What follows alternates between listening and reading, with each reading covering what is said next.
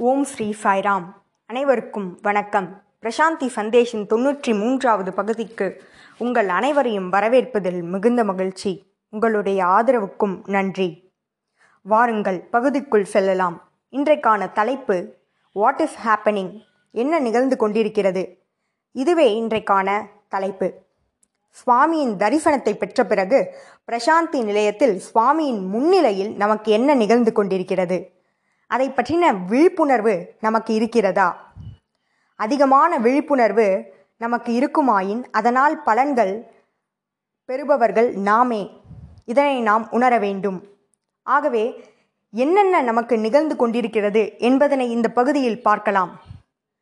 சுவாமி ஒருமுறை தன்னுடைய சொற்பொழிவில் உபநிஷதம் என்றால் என்ன என்பதனை பற்றி கூறினார். உப என்றால் அருகில் நீ என்றால் சற்று தள்ளி ஷத் என்றால் அமர்தல். ஃபிட் டவுன் நியர் ஆகவே உபநிஷதம் என்றால் இறைவனுக்கு அருகில் அமர்தல். இதுவே சுவாமி சொன்ன விளக்கம். சரி பிரசாந்தி நிலையத்திற்கு நாம் வரும்பொழுது நமக்கு என்ன நிகழ்கின்றது? பகவானின் தரிசனத்தை பெறும்பொழுது நமக்கு என்ன நிகழ்கின்றது? உபனிஷதத்தில் கூறியதைப் போல நாம் சுவாமிக்கு மிகவும் அருகில் அமர்ந்திருப்பதால் சுவாமி ஞானத்தின் ஸ்வரூபமாகவும் ஆனந்தத்தின் ஸ்வரூபமாகவும் அன்பின் ஸ்வரூபமாகவும் இருப்பதால் அதனுடைய தாக்கம் நமக்கு ஏற்படுகிறது. உண்மையில் சுவாமியின் முன்னிலையில் என்னதான் நிகழ்கிறது?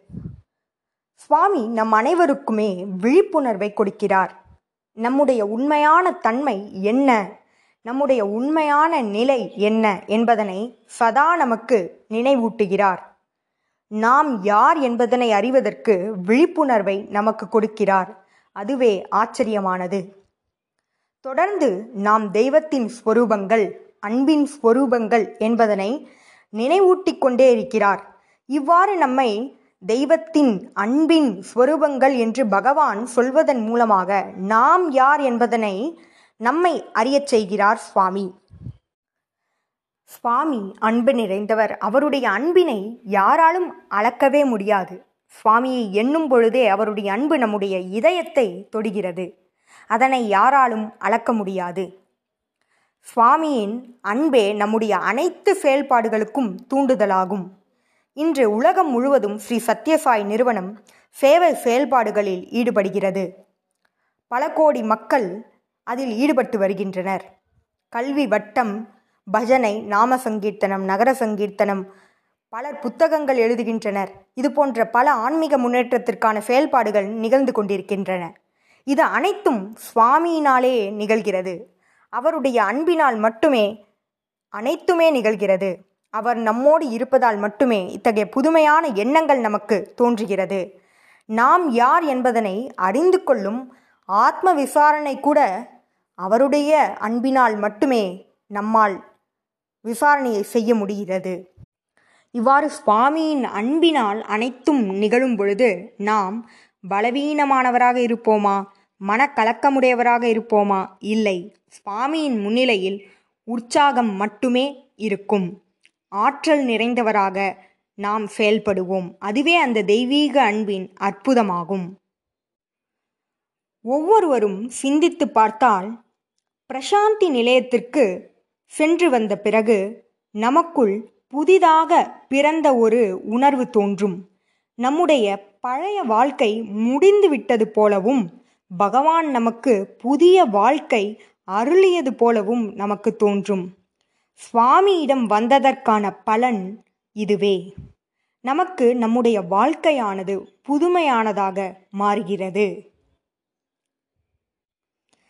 சில பக்தர்களிடம் அவர்களுடைய வயது என்ன என்று கேட்டால் ஐந்து வருடம் பத்து வருடம் இருபது வருடம் என்று பதிலளிப்பர். அது என்ன பத்து இருபது என்பது? அவர்கள் ஐம்பது வயதுக்கும் மேலானவர்கள். ஆனால் ஏன் அவர்கள் பத்து வருடம் இருபது வருடம் என்று உரைக்கின்றனர்?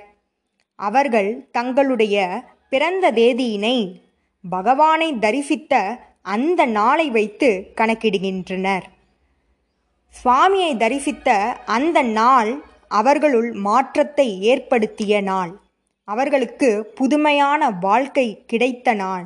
அவர்கள் புதிதாக பிறந்த நாள். ஆகவே அந்த நாளிலிருந்து தங்களுடைய வயதினை அவர்கள் கணக்கிடுகின்றனர். இதுவே இதனுடைய உட்கருத்தாகும். சில பக்தர்கள் அதாவது ஐம்பது வயதுக்கும் மேற்பட்ட பக்தர்களிடம் ஆர்வத்தில் அவர்கள் ஏதேனும் புனித பயணங்களை மேற்கொண்டிருக்கின்றனரா என்று கேள்வியை கேட்டால் அவர்கள் கூறும் பதில் என்ன தெரியுமா? ஆமாம் பல இடங்களில் அலைந்து கொண்டே இருந்தோம் மனமானது அலைந்து கொண்டே இருந்தது. சுவாமியிடம் வந்த பிறகே வெளியில் அலைய தேவையில்லை நாம் பயணிக்க வேண்டியது உட்புறமாக என்பதனை அறிந்து கொண்டோம். ஆகவே இப்பொழுது எங்கும் அலையவில்லை என்று கூறுவார்கள்.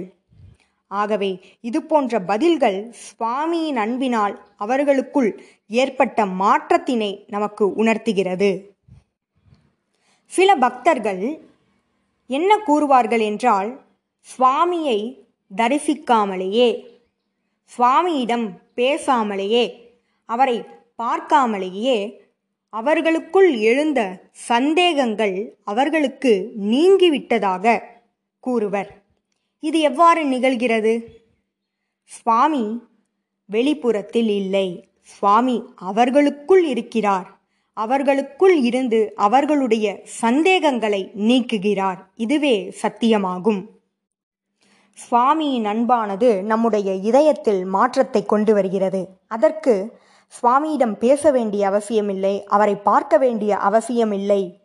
அவருடைய அன்பே நம்மை மாற்றவல்லது. நம்மிடையே தாக்கத்தை ஏற்படுத்த வல்லது. சுவாமி எப்பொழுதும் நம்மிடையே சொல்வது என்ன? நீ உடல் அல்ல நீ மனமல்ல நீ ஆத்மா என்று பலமுறை சொல்லியிருக்கிறார். ஆகவே நாம் உடல் அல்ல மனமல்ல என்பதனை விடுத்து உண்மையான நிலை அதாவது நம்முடைய நிலை என்பது உண்மையான தன்மை என்பது அழிவில்லாத ஒன்று என்பதனை நாம் உணர வேண்டும். இதுவே சுவாமியின் குறிக்கோளாகும். அழிவில்லாத ஆத்மாவே நாம் அந்த சைதன்யமே நாம் என்பதனை நாம் உணர வேண்டும். அந்த ஞானத்தை அடைய வேண்டும் என்பதே சுவாமியின் குறிக்கோளாகும். ஒவ்வொருவரையும் சுவாமி நம்முள் இருந்து அவரவர்களுக்குள் இருந்து இந்த நிலையை அடைவதற்காக சுவாமி தூண்டிக்கொண்டே இருக்கிறார் நம்மை வழிநடத்தி கொண்டே இருக்கிறார் என்றுதான் சொல்ல வேண்டும். இவ்வளவு அன்பினை பொழியும் சுவாமியிடம் சில நேரத்தில் சுவாமி நான் உங்களுக்காக நன்றி கடன் பட்டிருக்கிறேன். உங்களுக்காக நான் என்ன திரும்பி தருவது என்பது போன்ற பல உணர்வுகள் உணர்ச்சிகளை நாம் பார்த்திருக்கலாம்.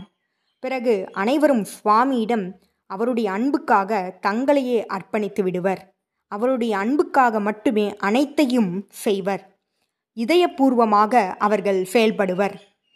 தான் இன்று அனுபவித்து கொண்டிருக்கும் அனைத்துமே அவருடைய அன்பினால் மட்டுமே என்பதனை உணர்வர். அதனால் வாழ்க்கையானது ஆனந்தமாக திருப்தியாக மன அமைதியோடு அவர்கள் வாழ்வார்கள். ஏன் நாம் அந்த அமைதியிலும் பேரானந்தத்திலும் இருக்கிறோம். ஏனென்றால் அவர் நம்முள் இருக்கிறார். இறைவனானவர் சாட்சி பூதமாக இருந்து அனைத்தையும் வழிநடத்தி கொண்டிருக்கிறார் என்ற அந்த சத்தியத்தை நாம் உணர்கிறோம். சுவாமியின் முன்னிலையில் இது அனைத்தும் நிகழ்கிறது. இது அனைத்தையும் நாம் உணர்கிறோம். உங்களுடைய கவனத்திற்கு கொண்டு வர வேண்டிய இன்னொரு முக்கியமான விஷயம் என்னவென்றால் சுவாமி ஒரு தனிநபரோ ஒரு பொருளோ அல்ல. அவர் அனைத்தையும் கடந்தவர். அனைத்தையும் கடந்து சைதன்யமாக சக்தியாக எங்கும் நிறைந்திருப்பவர். இதனை நாம் புரிந்து கொள்ள வேண்டும். எனவே இதுவரை எங்கெல்லாம் பிரசாந்தி நிலையம் என்று குறிப்பிடப்பட்டதோ அது இடம் என்று நீங்கள் நினைத்தால் அது முற்றிலும் தவறாகும். சுவாமியின் முன்னிலையில் என்று கூறியது அனைத்தும் பிரசாந்தி நிலையத்திற்கு சென்று சுவாமியின் தரிசனத்தை பெற்றவர்களுக்காக சொன்னது அல்ல. இதை முதலில் தெளிவாக புரிந்து கொள்ள வேண்டும். பிரசாந்தி நிலையம் என்பது ஆழ்ந்த அமைதியான நிலையாகும். அந்த நிலையில்தான் ஆத்ம விசாரணை நிகழும். ஆத்ம விசாரணையில் ஈடுபடுவதற்கு ஏற்ற நிலை அது. அந்த ஆழ்ந்த அமைதியான நிலையில் சுவாமியின் தரிசனம் சுவாமியின் குரல் சுவாமியின் கால்தடம் என அனைத்தையும் நம்மால் உணர இயலும். ஆகவே சுவாமியை புட்டபர்த்தியில் அடக்கிவிடாதீர்கள். சுவாமி எங்கும் நிறைந்திருப்பவர். பிரசாந்தி நிலையம் என்பது நம்முடைய இருதயமாகும். எப்பொழுதெல்லாம் சுவாமியை பற்றி நாம் சிந்திக்கிறோமோ அவருடைய நாமத்தை நாம் உச்சரிக்கிறோமோ பஜனையில் ஈடுபடுகிறோமோ அவருடைய இலக்கியத்தை படிக்கிறோமோ அவருடைய சொற்பொழிவுகளை நாம் கேட்கிறோமோ அப்பொழுதெல்லாம் சுவாமி இந்த பிரசாந்தி நிலையத்தில் இருந்து கொண்டுதான் இருக்கிறார். அந்த பிரசாந்தி நிலையத்தில் சுவாமி இருப்பதன் மூலமாக நம்முடைய வாழ்க்கையில் பல நிகழ்வுகள் நிகழ்ந்து கொண்டிருக்கிறது. அதுவே மேற்கூறிய விஷயங்கள் ஆகும். சுவாமியின் சிந்தனையில் நாம் இருக்கும் பொழுது அவருடைய இலக்கியத்தை நாம் படிக்கும் பொழுது நம்முடைய வாழ்க்கையானது மாற்றம் அடையச் செய்யப்படுகிறது. நாம் புதிதாக பிறக்கிறோம். நாம் நான் என்னும் அகங்காரத்தை விடுத்து ஆத்ம விசாரணையில் ஈடுபடத் தொடங்குகிறோம். ஆன்மீகத்தில் முன்னேற்றம் அடைகிறோம். இதுவே சுவாமியின் முன்னிலையில் நம்முடைய இருதயம் என்னும் பிரசாந்தி நிலையத்தில் நிகழும் நிகழ்வாகும். ஆகவே சுவாமியின் தரிசனத்தால் அவருடைய பேரன்பினால் அவருடைய தெய்வீக பேரலைகளால் நிகழ்வது ஆனந்தமே நம்முடைய ஆன்மீக முன்னேற்றமே. நம்முடைய உயர்நிலை மாற்றமே. இதுபோல பல செய்திகளோடு உங்களை அடுத்த வாரம் சந்திக்கிறேன். ஜெய் சாய்ராம்.